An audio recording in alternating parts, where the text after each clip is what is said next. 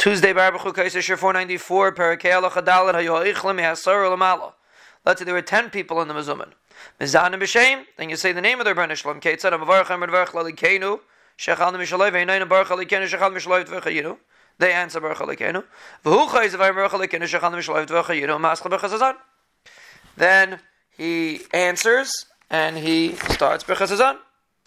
Halacha Hey, Hasoy de Beis Chasanim, if he's eating a suda by the base chasan and by a chasan, mishias chilu, let's asik betzorch sudas nesuin when they're already starting to prepare the suda of nesuin, ula hachina, and to prepare it.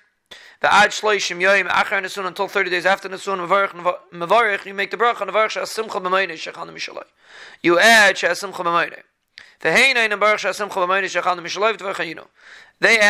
shas simcha b'mayne, which we do generally by shav brachas. But the Rambam says that the then applies anytime you make a suda that's connected to the sudas nesuin, you uh, say shasim chavamayne.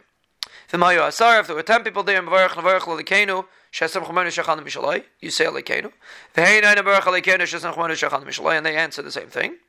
V'chein suda shaisim misamacha nesuin, machmas nesuin, if you make a suda after the nesuin, because of the nesuin, ad shnei masachaydish until 12 months after the nesuin, mevarach shasim chavamayne, you also say this bracha, of Shasim Chomamayne because it's connected to the Nisuin.